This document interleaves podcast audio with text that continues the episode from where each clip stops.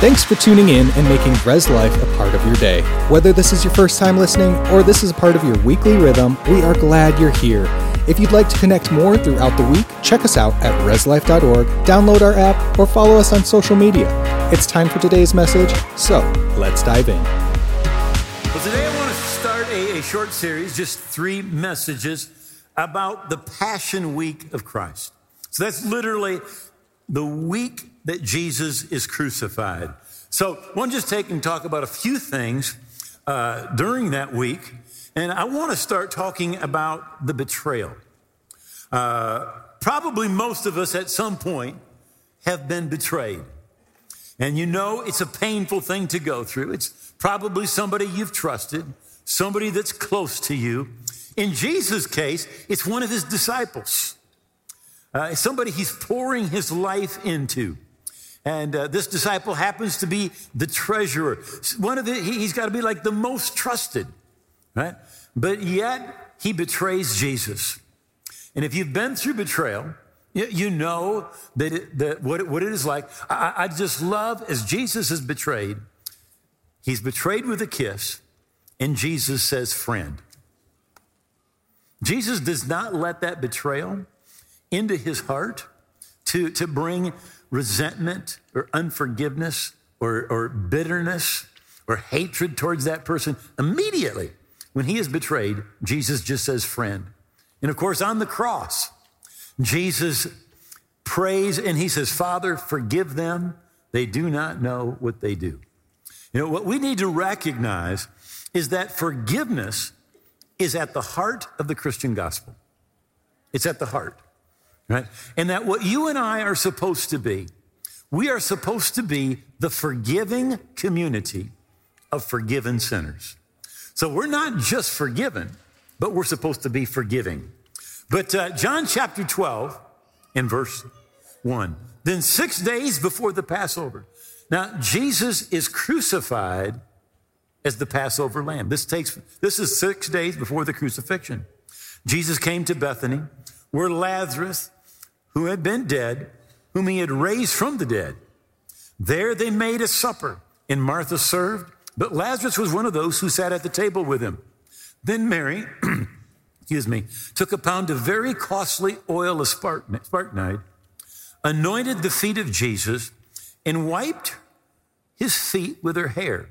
And the house was filled with the fragrance of the oil. But one of the disciples, Judas Iscariot, Simon's son, who would betray him, said, Why was this fragrant oil not sold for 300 denarii and given to the poor? Now, a denarii was a day's wage. So figure like 14 months of your wage is what she took and literally just put on Jesus' feet. Right?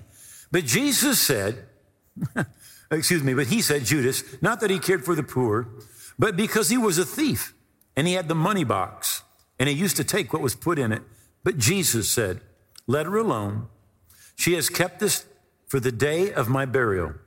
For the poor you will have with you always, but you will not always have me.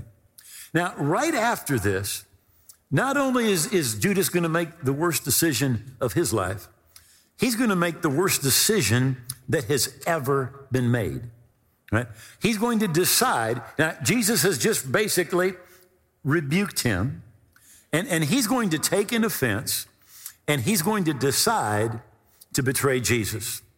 Mark's gospel on this account says, Then Judas, one of the twelve, went to the chief priests to betray him to them. And when they heard it, they were glad, and they promised to give him money. So he sought how he might conveniently betray him. What Judas did was he let some bitterness he took an offense. He had unforgiveness in his heart. Uh, forgiveness is the easiest to do immediately. Right? The longer you wait, the harder it is. The Bible in Hebrews chapter 12 talks about the root of bitterness. So, literally, what happens is we keep that bitterness and we meditate on it, it grows, right?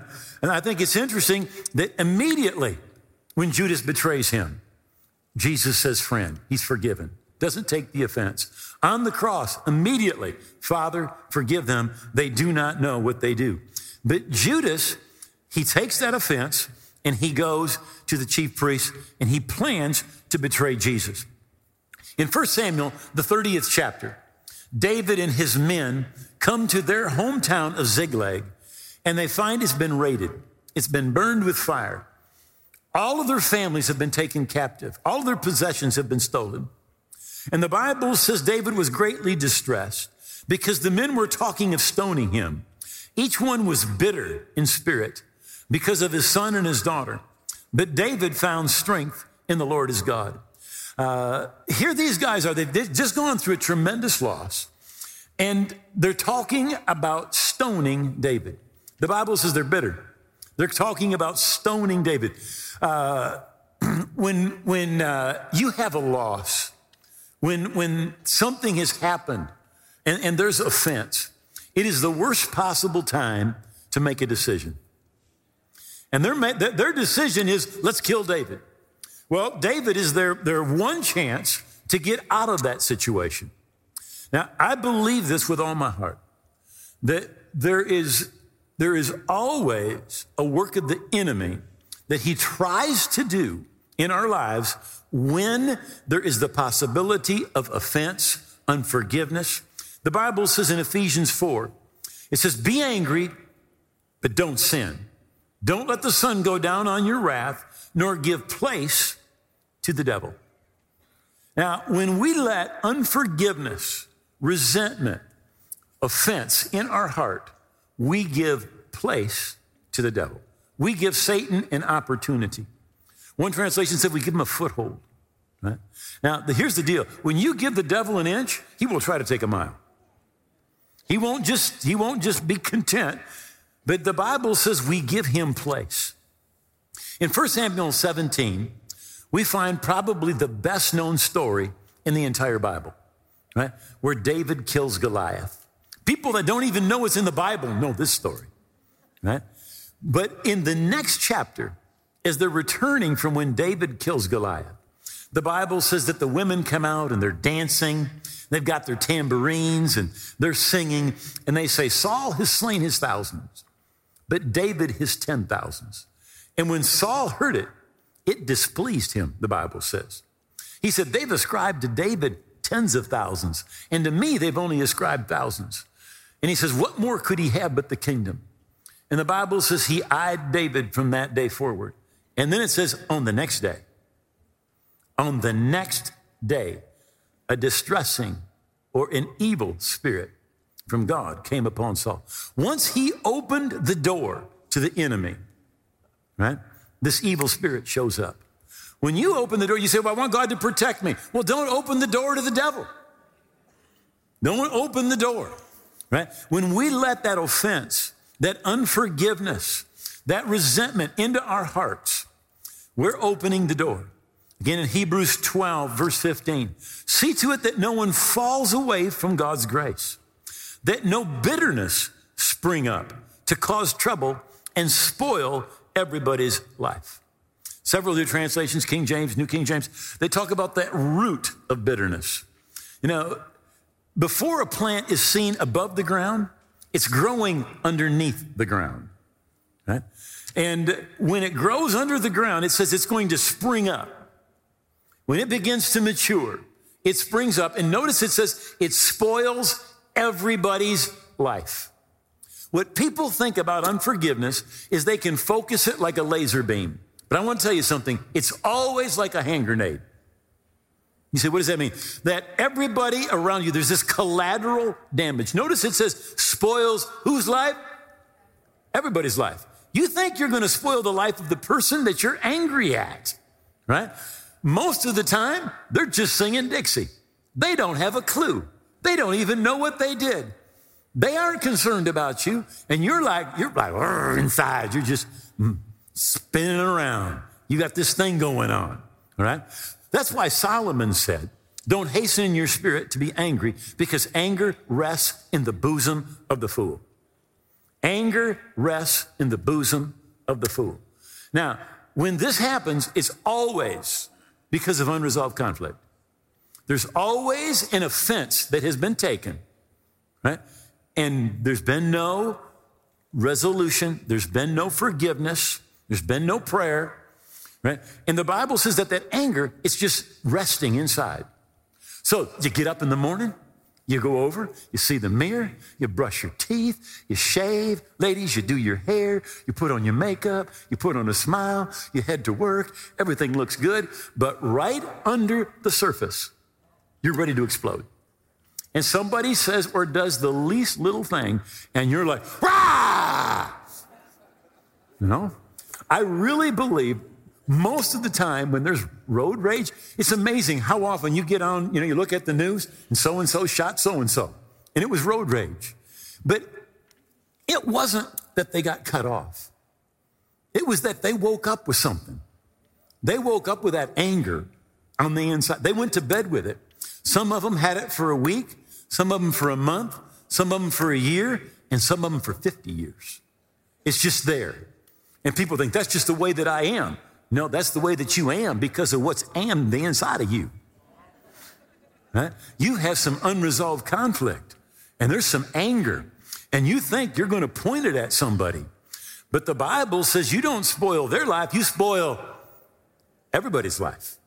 You take it out on your wife, you take it out on the kids, you take it out on your coworkers. You kick the dog. I mean, you, you just, everybody, everything, it spoils whose life? Everybody's life, right? So, in the book of Esther, there is a, a man by the name of Haman.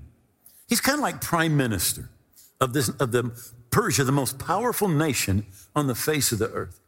But he hates this Jew by the name of Mordecai. Everybody else is bowing to him, but Mordecai, Mordecai doesn't bow. And he takes offense, but he says, I'm going to kill him, but I'm not just going to kill him, I'm going to kill all the Jews. So he goes home and he tells his, his wife and all of his friends of his great riches, the multitude of his children. We don't know how many he had, but we know he had at least 10 sons. And everything in which the king had promoted him, how he advanced him above the officials and the servants of the king Moreover, Haman said, Besides, Queen Esther invited no one but me to come in with the king to the banquet that she prepared. And tomorrow I am again invited with her along with the king. Now listen, yet all this avails me nothing as long as I see Mordecai the Jew sitting at the king's gate. So get the picture. He is the second most wealthy person in the world. He's got a great family. He has position he has influence. He has anything this world can offer. And what does he say? It all means nothing. It all means nothing. As long as I see Mordecai the Jew sitting at the king's gate. You know, when we have unforgiveness, we get focused on that person, on that offense, and literally we do not enjoy our life. And that thing that happened to us in the past affects us every day. Now, listen, the best revenge, you want revenge? The best revenge you could ever get is forgive and get free. Because when you forgive, you get free. It doesn't affect the other person, it affects you. You're the one who's bound. You're the one who's got the anger resting in your bosom. You're the one who's not enjoying all the great things that there are in your life. Um, in Matthew 18, Peter comes to Jesus and and, and he thinks he's being really generous. And he says, Lord, how often should I forgive somebody that offends me? Seven times? And you know Jesus answered, No, but 70 times seven. And this is in one day, right? Luke brings out their response. This is what the disciples said. They said, Lord, increase our faith. now, it's a very important response. Because here's what we see forgiveness is not an emotion. Right?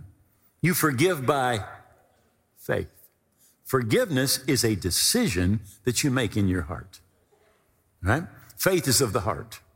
With the heart, man believes. Right?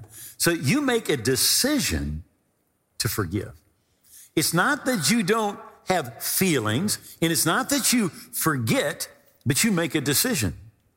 And so Jesus tells them this story. He said there, there was a certain king, and he had a, a person who owed him an extremely large sum of money in the billions of dollars. And the guy says, just give me, give me time and I'll repay.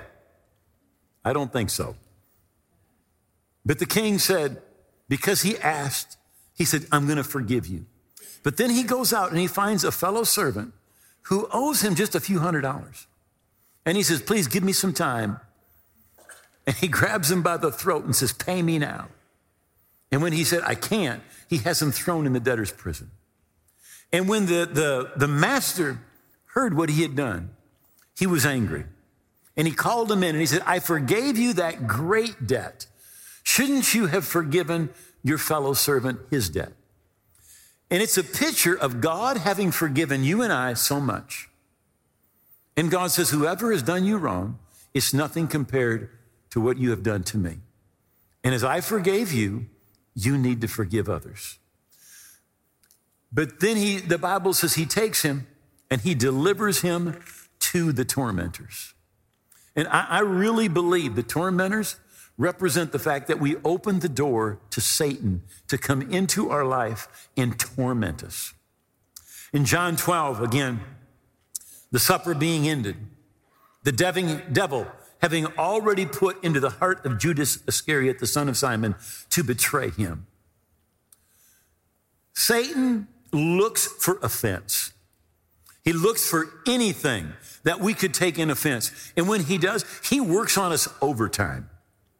In Ephesians 6 and verse 10, it says, For we are not fighting against people made of flesh and blood but against persons without bodies. He's saying our enemy is not your mother in law or your boss. The enemy is a spiritual being that does not have a body. It's Satan and it's demon power. He says that, with, that, that it's persons because they are beings. They're not human beings, but they're beings. He says the evil rulers of the unseen world. The mighty satanic beings and great evil princes of darkness who rule this world in a huge number of wicked spirits in the spirit world. So he's saying our enemy is not people. Our enemy is spirit beings. Right? And when you think that the problem is your boss or your spouse or somebody else, you're fighting a battle, but you're fighting the wrong enemy. Right? Satan will use what other people do and try to bring offense. This is a true story. Two people in southern in a southern European city were online in a chat room and they started an internet relationship. He called himself Prince of Joy. She went by the scream name Sweetie. Pretty soon, though they'd never met, they were smitten with each other.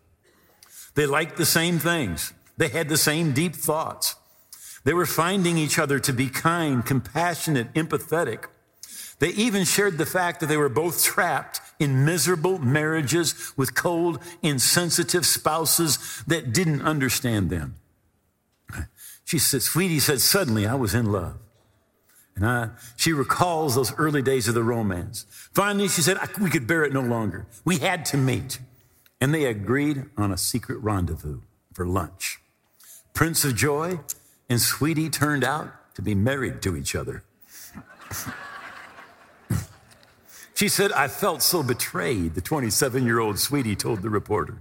Her 32 year old husband, Prince of Joy, was quoted as saying, I still find it hard to believe that Sweetie, who wrote such wonderful things, is actually the same woman I'm married and who hasn't said one nice word to me for years.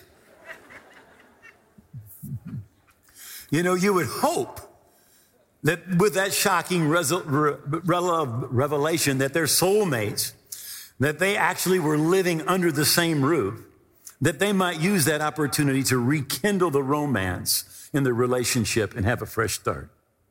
But you'd be wrong. According to the article in the news, newspaper, the British newspaper, they divorced. Now, when the Pharisees come to Jesus and they say, Jesus, Moses commanded us to divorce our wives. Jesus said, No. Moses permitted you to divorce your wife because of the hardness of your heart. So, what was the reason for divorce according to Jesus? the hardness of your heart. Ephesians 4, verse 32 says this Be kind to one another, tenderhearted, forgiving one another, even as God in Christ has forgiven you. Right? So a hard heart won't forgive, but a tender heart will be kind and forgive. Jeannie and I have been married for 46 years. Um, now, this is, this is what I know. We've got a great marriage. But the reason we have a great marriage is not that I'm great, it's because she forgives me. And she keeps forgiving me, and keeps forgiving me, and keeps forgiving me, and keeps forgiving me, and keeps forgiving me. It is impossible, impossible to live with somebody 24 7, 365, and not have them do something stupid. It is just impossible. See, but if you will forgive them, you will fall in love with the same person a thousand times. But if you will not forgive them and you have a hard heart, it's not going to be good. You're either going to have a bad marriage or you're going to end up downtown in the divorce court. Right? Jesus said it's because of the hardness of your heart. But if you're kind and you forgive like God forgave you, geez, man, you can, it, it will be awesome. It will be awesome. You say they're not perfect, you're not either. No, there are no perfect people.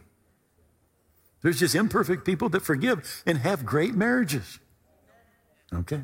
So, uh, most of you know Jeannie and I are, are like, we celebrated our first anniversary in Mexico. We were missionaries in Mexico for seven years. Now, the first two years we were there, we started our first church. Uh, after those two years, I turned it over to my assistant, Miguel Lopez, and uh, Jeannie and I moved to an Indian village, and we lived with the Otomi Indians for two years. Then we moved back to Guadalajara, and I was teaching in a Bible college and helping to start another church. Now, at that time, Guadalajara is three and a half million people, and our new church is on the other side of town, right? But I hear what's happening in the first church, right? That one of the key men in the church got mad at the pastor. After church, he went up in front of the whole congregation. I mean, the people are still mingling. We didn't have a foyer, it was just the, the church sanctuary. And, and he starts arguing with the pastor. Then he starts yelling at the pastor. And then he cussed the pastor out in church. Never happened in Michigan. I'm just telling you what happened in Mexico, all right? Got in his car, squealed his tires down the road. Eight months have come and gone. Right? He hasn't darkened the door of the church. But we're hearing, Jeannie and I are hearing what's going on. And he's talking about his pastor. He said, That pastor, he's a false prophet. That pastor, uh, he's a liar. That pastor, he's this. That pastor, he's that. He's this, he's that, you know? And we're hearing about it. And Jeannie said to me, She said, uh, You should go see him. And I said, I don't think so. I said, I am the ex pastor. We have got plenty of stuff going on with the new church. I do not want to get involved in the old church. I shouldn't get involved in it. She, I just feel like, and you could help, and da, da, da. And I said, no. Right? I don't know if it was 10 days, two weeks, but what she said just kept on rolling around on the inside of me, right? And after like two weeks, I said, okay. She knew exactly what I was talking about. It was like we just picked up that conversation from two weeks before, and I said, okay, I'll go. And she says, good. She literally walked me to the car, opened the door, and put me in. she did. All right? So I drive over to their house, just three, four miles away. I park the car. I go up to the front door. And I, I knock, and his wife answers. And uh, I says, you know, I, have come to see your, your husband. I come to talk to him. And, uh, and, and, she says, he's upstairs in bed. And this is like eight o'clock, Sunday night. And I said, what? You know, in the, in the Latin culture, um, you go to bed late. Like midnight is, is like early, right? And so I look at her like, what's, what's, what's up? And, and she says, you don't know. And I said, I know what? And she says, he has a tumor. He said, it's, it's very, very life threatening. Tomorrow he goes in the hospital, he'll be prepped, and they're planning to do surgery the next day. And uh, we need prayer because he could die. And she says, Come on in. And she sends me upstairs. Now, he works for a Japanese company, and I believe he had the number one position in the country. Uh, they, were, they were quite well to do. And uh, I go upstairs, and there's this huge bedroom. And he's sit, laying there in this king size bed, and there's 25 people at least around the walls. Right? Now, uh, particularly in the southern part of the United States, when someone will die, in certain parts of the country, they'll have what they call a wake.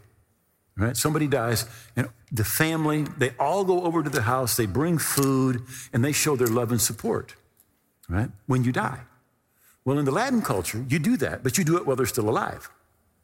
So all these people are there. They're from their they're family members. There's a few of, of uh, his employees. There are church members there, right? And they're all there, kind of showing their love and their support for for, for th- this man. Now I come to confront him about what he's saying about his pastor, right? And uh, I, I don't know about you, but but I hate confrontation, right? So I'm going to talk to him about what he's saying about in front of 20 plus people. And I'm thinking, oh, great. I knew this wasn't God. Think, you know, I stuck around for about a half hour. And then, uh, again, in the Latin culture, when, when you leave a room, you shake everybody's hands. So I start shaking hands. And I got to maybe the fourth person, something like that. And it's his nephew who also attends our first church. And he said to me, he said, Pastor, aren't you going to pray for him? And I thought, no, I, I, did. I did. I thought, no, it won't help. Because I'm thinking, he has opened the door to the enemy. Right? He has unforgiveness. He has resentment. He's been spreading strife. Right? And I'm thinking, no. But he says, you should pray for him. So, like a good pastor, I went over. I got next to him. I laid my hands on him. You'd have been proud. I prayed a very nice pastoral prayer. Right? Said amen. I knew nothing happened. He knew nothing happened. Nephew knew nothing happened. All the people there knew nothing happened.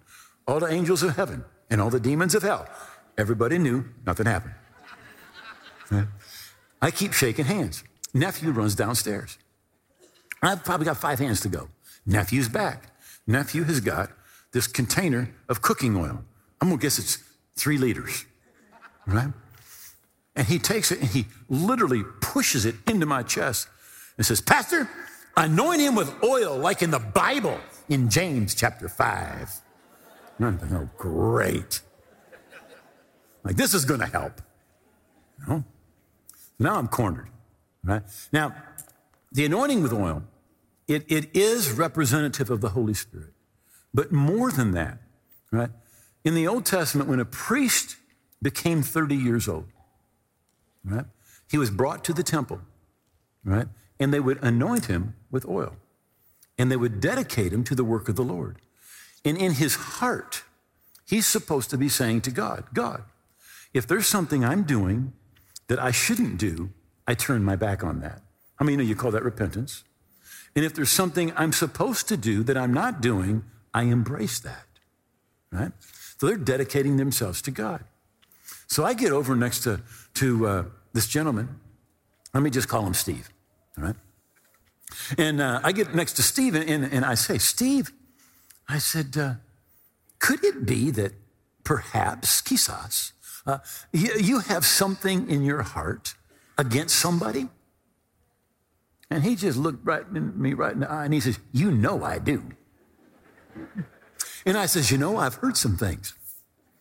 And I said, Do you know, as long as you have resentment and unforgiveness, as long as you're spreading strife, I said, there's no healing for you. I says, you've opened the door for the devil.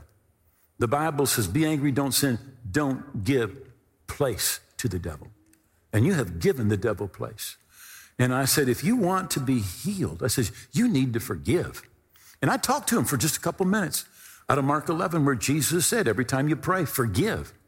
If you have anything against anyone, he says, every time you pray. And, and I talked to him, I said, forgiveness is not a feeling, forgiveness is a decision. And I talked to him for probably five minutes. And uh, he said, You know, I want to forgive. I said, Okay, close your eyes and pray. Now, everybody's watching, right? I'm sitting there with this big thing of oil. It seemed to me like 30 minutes, but it was probably two, right? He, he opens his eyes and he said, Okay, Pastor. He said, I have forgiven. He said, and as soon as I can, I'm going to go and see him. I'm going to ask his forgiveness, and I'm going to do anything I can to make things right. I thought, that's good. All right. Now, if you go to seminary, you go to Bible college, you will take a class where they will teach you how to anoint with oil. And I'm going to give it to you. The, the Reader's Digest version is this you take your pointing finger, you put one drop on the end of your pointing finger. You look where their eyebrows come together, you go one inch above right there. Just anoint them, right? I was not in a good mood. I just thought, you rascal. I took that top off. I'm a bloop, bloop, bloop, bloop. I, I did. I did. Now, if you look it up, look up up in the original language, to anoint means to smear. So I smeared him. and then I prayed. I prayed. I left. Shook, actually, I shook about five more hands to get rid of the oil. And then I left. Three days later, we hear what happened. They said, You may not know this, but you were not gone for 45 minutes and that tumor came out of his body. Now, somebody said, What a coincidence. Maybe, but I don't think so. I really believe he had opened the door for the enemy to come in and attack his life. And he no more than closed that door and believed God. And the grace of God and the mercy of God flowed to him. And there was healing in his body. Just that fast. Um, wow.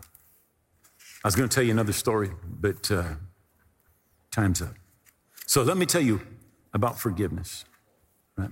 Here's how it works there's four steps, and every one of them is necessary. Right?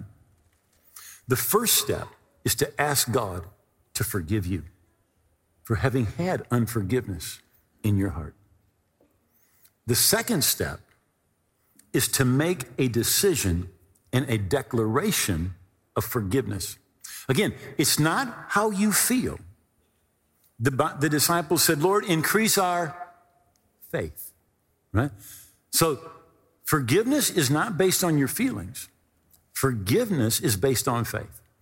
And again, with the heart, when man believes. So you make a decision from your heart to forgive, to release that person. And you say, God, I release them. I, I, I turn them over to you. God, I demand no recompense whatsoever. Right? And then this is number three.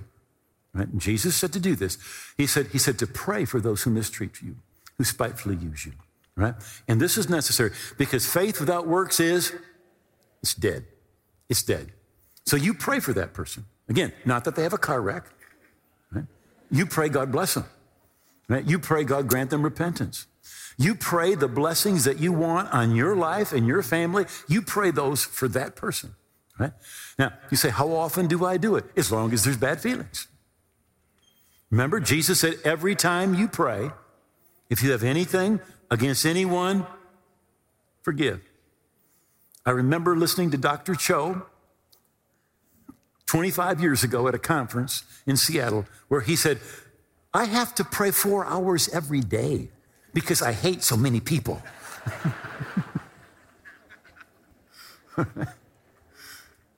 but Jesus said, every time you pray, if you have anything against anyone, forgive, right? You forgive and you pray for them. You bless them, right? And then lastly, right? Jesus said, Behold, I give you authority to trample on serpents and scorpions and over all the power of the enemy, of the devil, and nothing shall by any means hurt you. Now, you have opened the door to the enemy, and it is necessary to close that door, right? So you tell the devil, Devil, I take authority over you in every inroad, every attack that you have placed on my life because of an open door. I close it in Jesus' name and I rebuke you and I command you to go from me, go from my family, go from my children, go from my finances, go from my body in Jesus' name. All right? Jesus said, Behold, I give you authority over all the power of the enemy. See? And once we close that door, once we close that door, he's gone. If the feelings come back, you just keep praying. You say, What if I had to pray for him for six months? Keep praying. Just keep praying. Pray God bless him. And here's what will happen. The Apostle Paul said it like this He said, Enlarge our hearts. Not a physical condition, but God will enlarge your heart, right? And He will give you compassion for somebody that at one time you resented, right? He, he will enlarge your heart and He will give you the, the, the compassion and the love that He has for that person when you keep on praying for that person. All right, would you please bow your heads for just a moment? You know, often we say to people, What are you going to do with Jesus? Are you going to say yes to Jesus? Or are you not going to say yes to Jesus? See, the Bible tells us in John chapter 1 to as many as receive him, to them he gives the right to be the children of God. See, it's not enough to believe in God. It's not enough to believe that Jesus was born in a manger, died on a cross, rose from the dead, and is coming again. You need to receive him. You need to give him your heart and give him your life. That's what the Bible means when it says to receive him. But we often talk about what are you going to do with Jesus? But I was contemplating this week and I got to thinking, more important, what is Jesus going to say about you? What is Jesus going to do with you? Because someday, every one of us are going to stand before him. And what we want to hear is, Well done, you good and faithful servant. That's what we want to hear. And he's going to say that to those that have received him, to those that have given him their heart and their life. But to those that don't receive him, He's going to say, Depart from me into that everlasting torment prepared for the devil and his angels. It wasn't prepared for men, it was prepared for the devil and his angels. But a man or a woman that's not right with God, there's only that's the only place they can go. So my question today to you is not just what are you going to say to Jesus, but what is he going to say to you? Is he going to say, "Well done, good and faithful servant"? Or is he going to say, Depart from me? Now, if you're here, you're away from God, you're not right with God today, we're going to pray a prayer right now. And if you will pray this prayer from your heart, when we say amen, you will be right with God. The Bible says, Whosoever will call on the name of the Lord will be saved. And we are going to call on his name the way the Bible shows us to. And if you'll pray this from your heart, when we say amen, you're going to be right with God. I'm going to ask you to do this. Uh, if you can, would you take the hand of somebody that's near you? With you, if you're online and you're, there's multiple people watching, please take somebody's hand.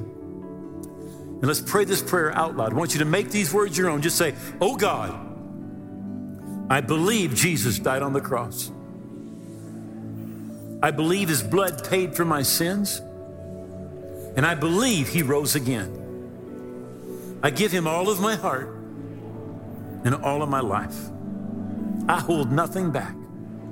Jesus is my King, He's my Lord, and I'm going to live for Him. And I thank you, you've heard my prayer, that I'm a part of your family, a part of your kingdom today and forever. In Jesus' name, amen. Thanks for listening.